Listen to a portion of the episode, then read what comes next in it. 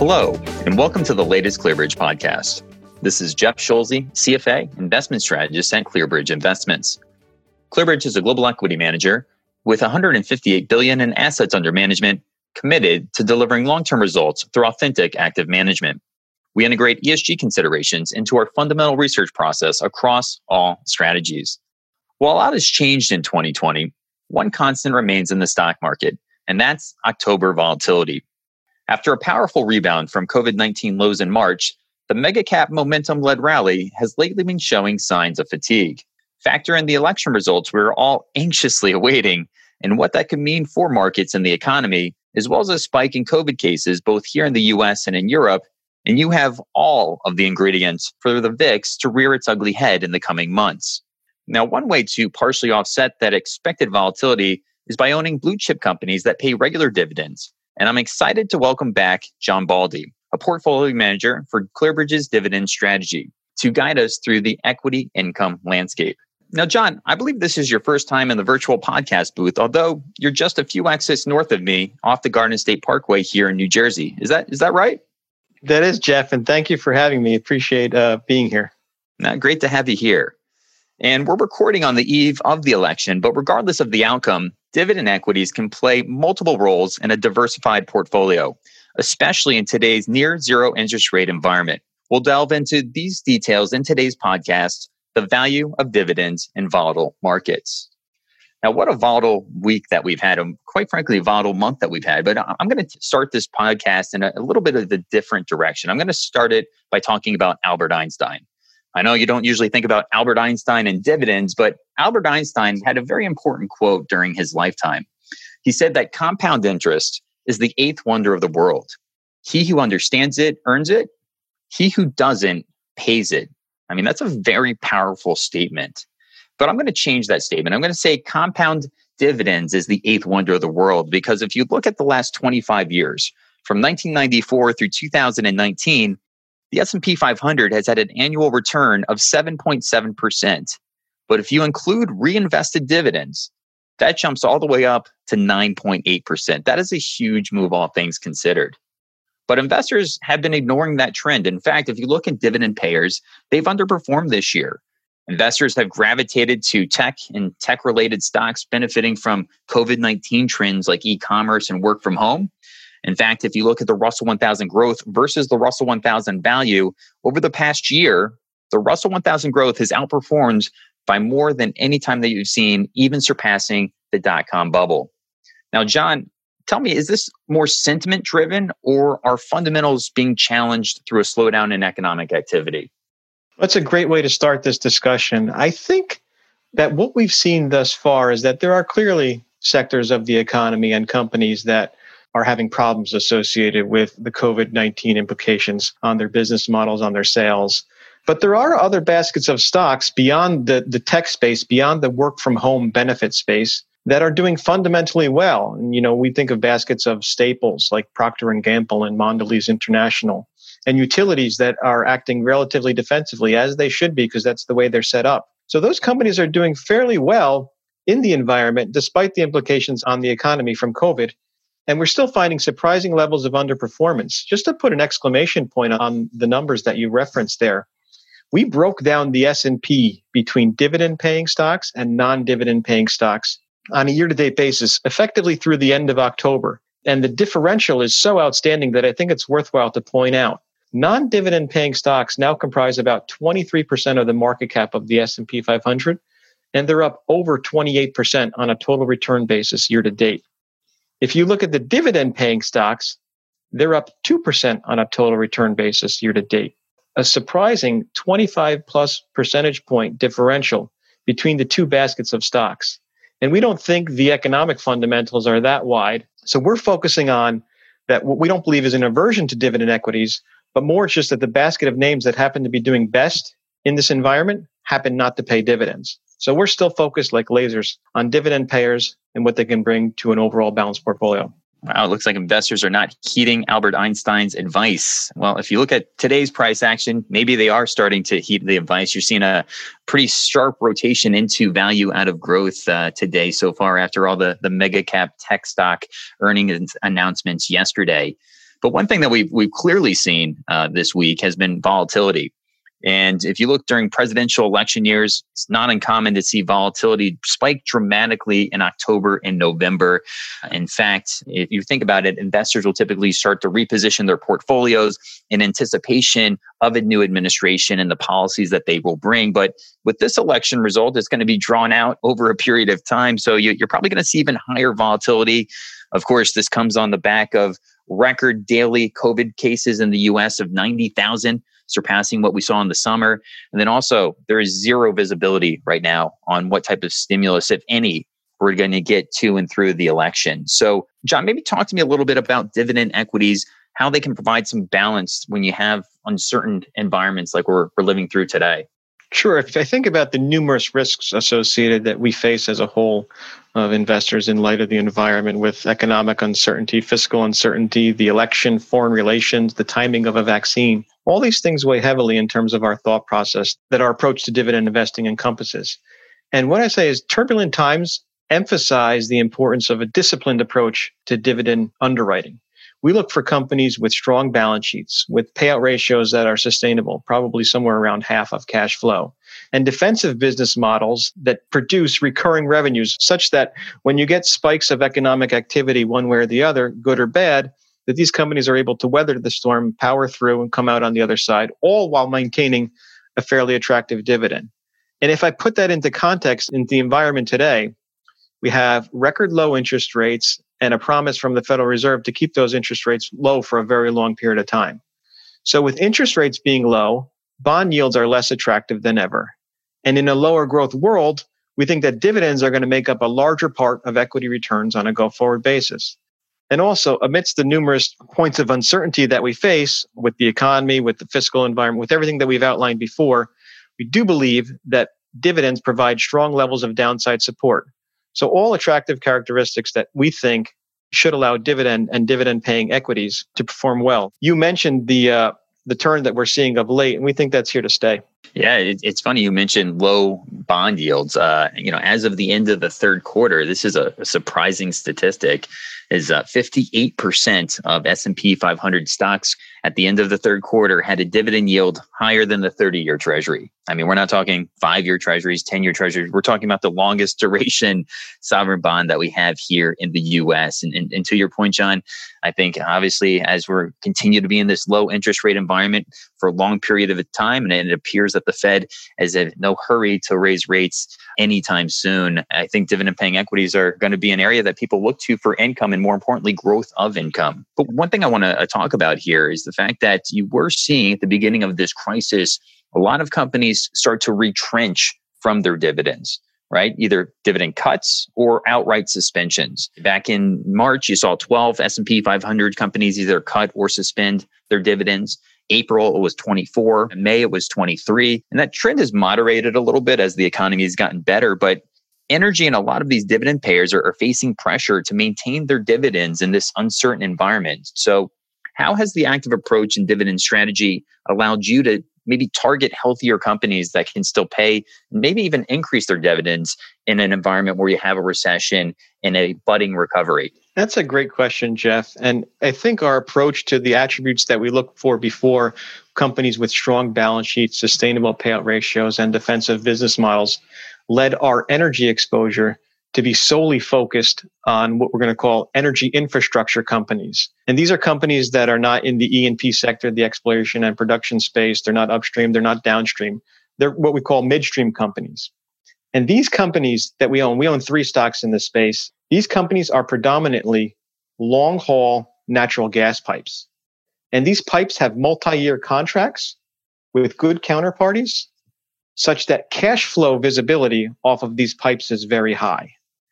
And you boil those ingredients together with a reasonable amount of leverage for the businesses that they have, payout ratios that are manageable, call it in the 50 to 60% range, and the prospects for growth over time as some of these contracts get reset. It's a good formula that we feel fits what we're trying to accomplish with dividend strategy, which is an attractive upfront yield, the ability to compound that yield over time, and to do it in a defensive manner. So thus far, all of our energy holdings have maintained and actually increased their dividends thus far in 2020. And we feel confident that we're going to look to 2021 and see further increases. It won't be robust increases. We're not talking high single digit levels of increase, but we could see low single digits of increase, which in a relative world is a huge victory for us. But I think it all goes back to how we approach dividends and what we look for. Again, a balance sheet that can weather a downturn, a payout ratio where you're not looking to the markets for external capital to finance either your growth because you're paying out so much or a model that is highly dependent on strong visible cash flows or, or set up to generate strong visible cash flows. And we think these energy infrastructure names that we own accomplish that without the associated uh, volatility and exposure to the underlying commodities, which is very difficult to predict. Yeah, the, the energy companies that have maintained and increased their dividends, that's not what you would expect to hear, given the dramatic drop in uh, the price of oil and the, the pressure, quite frankly, that you're seeing on that sector overall. You would expect as the global economy starts to normalize with the release of a vaccine that uh, there's probably some decent price appreciation in a lot of these names as we get back to uh, a, a normalized environment. One thing I, I'd like to talk about here is, you know, Warren Buffett's old adage be greedy when people are fearful, be fearful when people are greedy. And it does seem that there's a lot of greed right now for tech and tech related companies. And there's a lot of fear for these lower growth, established blue chip company type of business models. So, obviously, with the market being led by tech pretty narrowly, has this afforded opportunities for you to target some of the more undervalued dividend players? Yes. In a short answer, yes. I think one of the areas that has sort of been brushed aside in light of the market's narrow focus on tech and tech related companies has been the utility sector. And historically, if you look at dividend strategy and our, and our exposure to utilities, it was very sort of balanced. No, no huge bet, despite the fact that the companies are generally defensive. They provide good levels of income. But we found a ton of opportunity there as 2020 unfolded in light of what we were trying to accomplish with the portfolio. Again, it goes back to an upfront yield that's attractive, the ability to compound that yield over time, and what you're paying for it up front, are you appropriately balancing the risk and reward? Utilities have historically always done well and been revalued higher in a low interest rate environment. And as 2020 unfolded and it became more and more clear that interest rates were going to be low for a long period of time, we were surprised that utilities had lagged so heavily. And that, you know, with the market trading north of a 20 multiple and these stocks, you know, the utility sector trading somewhere between 18 to 19 times, depending upon Uh, what names you're looking at, we found a lot of opportunity there and we put some money to work in that space. Again, by definition, utilities have regulated rates of return. They are defensive. And some of our exposure is even decoupled from the amount of energy usage. So we had a valuation discrepancy. We had pretty good balance sheet exposure in terms of the way these companies were running their business. We found a dislocation. And the stocks are starting to narrow the gap to the market. They've done better of late we still think there's room to run. And part of the reason is that is that you, usually you think about utilities as relatively low growth. In some states, and you know, and this is spreading very, very rapidly, there are huge renewable programs that states are mandating in terms of carbon-free emissions X number of years into the future. That requires a tremendous amount of investment on behalf of utilities. And utilities get paid on how much money they invest. So we think there's a pretty good runway here for perhaps a little bit above average rates of growth for utilities or certain utilities that we feel that we own and, and have identified. And that should lead to a pretty nice compounding of dividends well into the future. Can you share a, you know, a name of a, uh, an attractive utility or, or an undervalued dividend payer that uh, you have in the portfolio? Sure. Our approach to utilities is sort of barbelled where we have what I'll call best in class, phenomenal execution, great management teams, strong balance sheets. Companies like NextEra that has a very large renewable platform. It's growing nicely. They have a Florida utility that they are managing exceptionally well. There's another high quality utility that we have called Wisconsin Electric. Again, a solid management team executing great in their footprint. And then we also found some stuff on more the value side of utilities, whether it be a one off in terms of where the company's footprint is two companies that I'd put in that basket that have exposure to wildfires in California, but nonetheless, we feel that exposure has been mitigated in the future based on some recent legislation that went through. A company like Edison International in California, or Sempra Energy, which has a California and Texas footprint. And then there's a small New Jersey utility, PSE&G, ticker PEG, PEG, that we feel was overly discounted because they had some of their exposure on an earnings front fossil fuel power generation. And they announced recently that they're going to dispose of that asset such that it becomes more and more the earning stream reflects more and more to look like a regulated utility which trades at higher valuations. That's a handful of names that we feel are relatively positioned well for today's environment. You mentioned renewables, right? And obviously green energy, a carbon free environment. I mean, these are key components of uh, Joe Biden's platform and what the Democrats would like to achieve should they win the White House and uh, obviously Congress as well. So I'm going to ask you an unfair question here, John. And since I'm the, the MC here, I get to do that. I'm, I'm apologizing ahead of time, but I'm going to ask you to look into your crystal ball and tell me you know, what's your outlook for the election? I, you know, we all don't know how things are going to transpire. Trump winning against consensus expectations four years ago is case in point. But how do you see it playing out, and how and if at all does that inform your approach in dividend strategy? I'm glad you mentioned up front that it's an unfair question. So here's the way I'm going to approach it and say, what we try to accomplish with dividend strategy and our positioning is to be mindful of how either regulations, rules, or laws could change and how that could impact our portfolio. So, take for example, on the healthcare front, gets talked about a lot, a high degree of uncertainty as what is going to happen with respect to healthcare reform on many different fronts. And one of the fronts that's often in the forefront of investors' minds is what happens with drug pricing. What we do when we uh, make a healthcare investment or we screen our portfolio is we look for drug price exposure and we try to make sure that our bets that we have in the healthcare space, the pharma companies that we own, are positioned for growth outside of higher drug prices, such that unit volume is driving growth. And so, take for example a company like Merck, which has a phenomenal oncology drug called Keytruda. It's a $15 billion drug, and it's probably on its way to be north of a $20 billion drug. We want to make sure that that growth is not being driven by the price of Keytruda growing up every year. It's driven by the unit volume, meaning it's being given to more and more people. And so when we screen the portfolio, again, we try to be mindful of changes in administration and, and how the rules could change, not necessarily trying to predict the outcome of the election and position therein. Yes, trying to predict the election is a, a bit of a mugs game, I would say. You know, but uh, if you look at the market price action since the first debate in late September, the market actually has made some interesting moves. Believe it or not, value is outperforming growth by about 1%. Small's outperforming large by about 4%. Break evens are up about nine basis points, and the 10 year treasury, believe it or not, has gone from 65 to 85 basis points. So that to me signals that the market is anticipating a, a large fiscal package potentially that could boost growth. Be interesting to see how things develop over the next couple of weeks. I want to end this podcast uh, with Albert Einstein. Since we started with Albert Einstein, I, I think it just makes sense to end with Albert Einstein in the rule of 72 who he has been misquoted of inventing. It actually was invented by an Italian friar 400 years earlier. Uh, but nonetheless, the Rule 72 tells you how many years are required for an investment to double, right? So you take 72, you divide it by the interest rate of your investment, and that's how many years until you get a double. So if you look at the 10 year treasury right now, per the Rule of 72, it's going to take you 85 years to double your money. The S&P 500, it's going to take 39 years.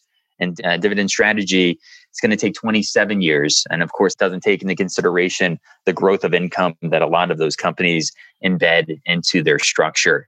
Um, so with that, John, I just want to say thank you so much for for joining me here in the virtual podcast booth. Um, I love your perspective. I, I, I, sincerely hope that we could do it in person again uh, next time next year.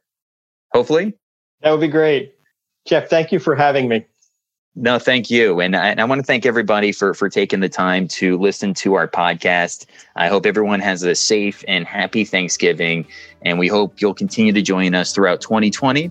And as always, we welcome any questions, comments, and suggestions, which you can email us at podcast at clearbridge.com. Take care.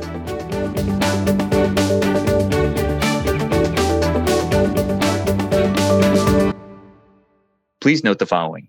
Past performance is no guarantee of future results. The opinions and views expressed in today's podcast are of the individual speakers as of October 30th, 2020, and may differ from other managers or the firm as a whole and are not intended to be a forecast of future events, a guarantee of future results, or investment advice. Any statistics referenced have been obtained from sources believed to be reliable, but the accuracy and completeness of this information cannot be guaranteed. Neither ClearBridge Investments nor its information providers are responsible for any damages or losses arising from any use of this information.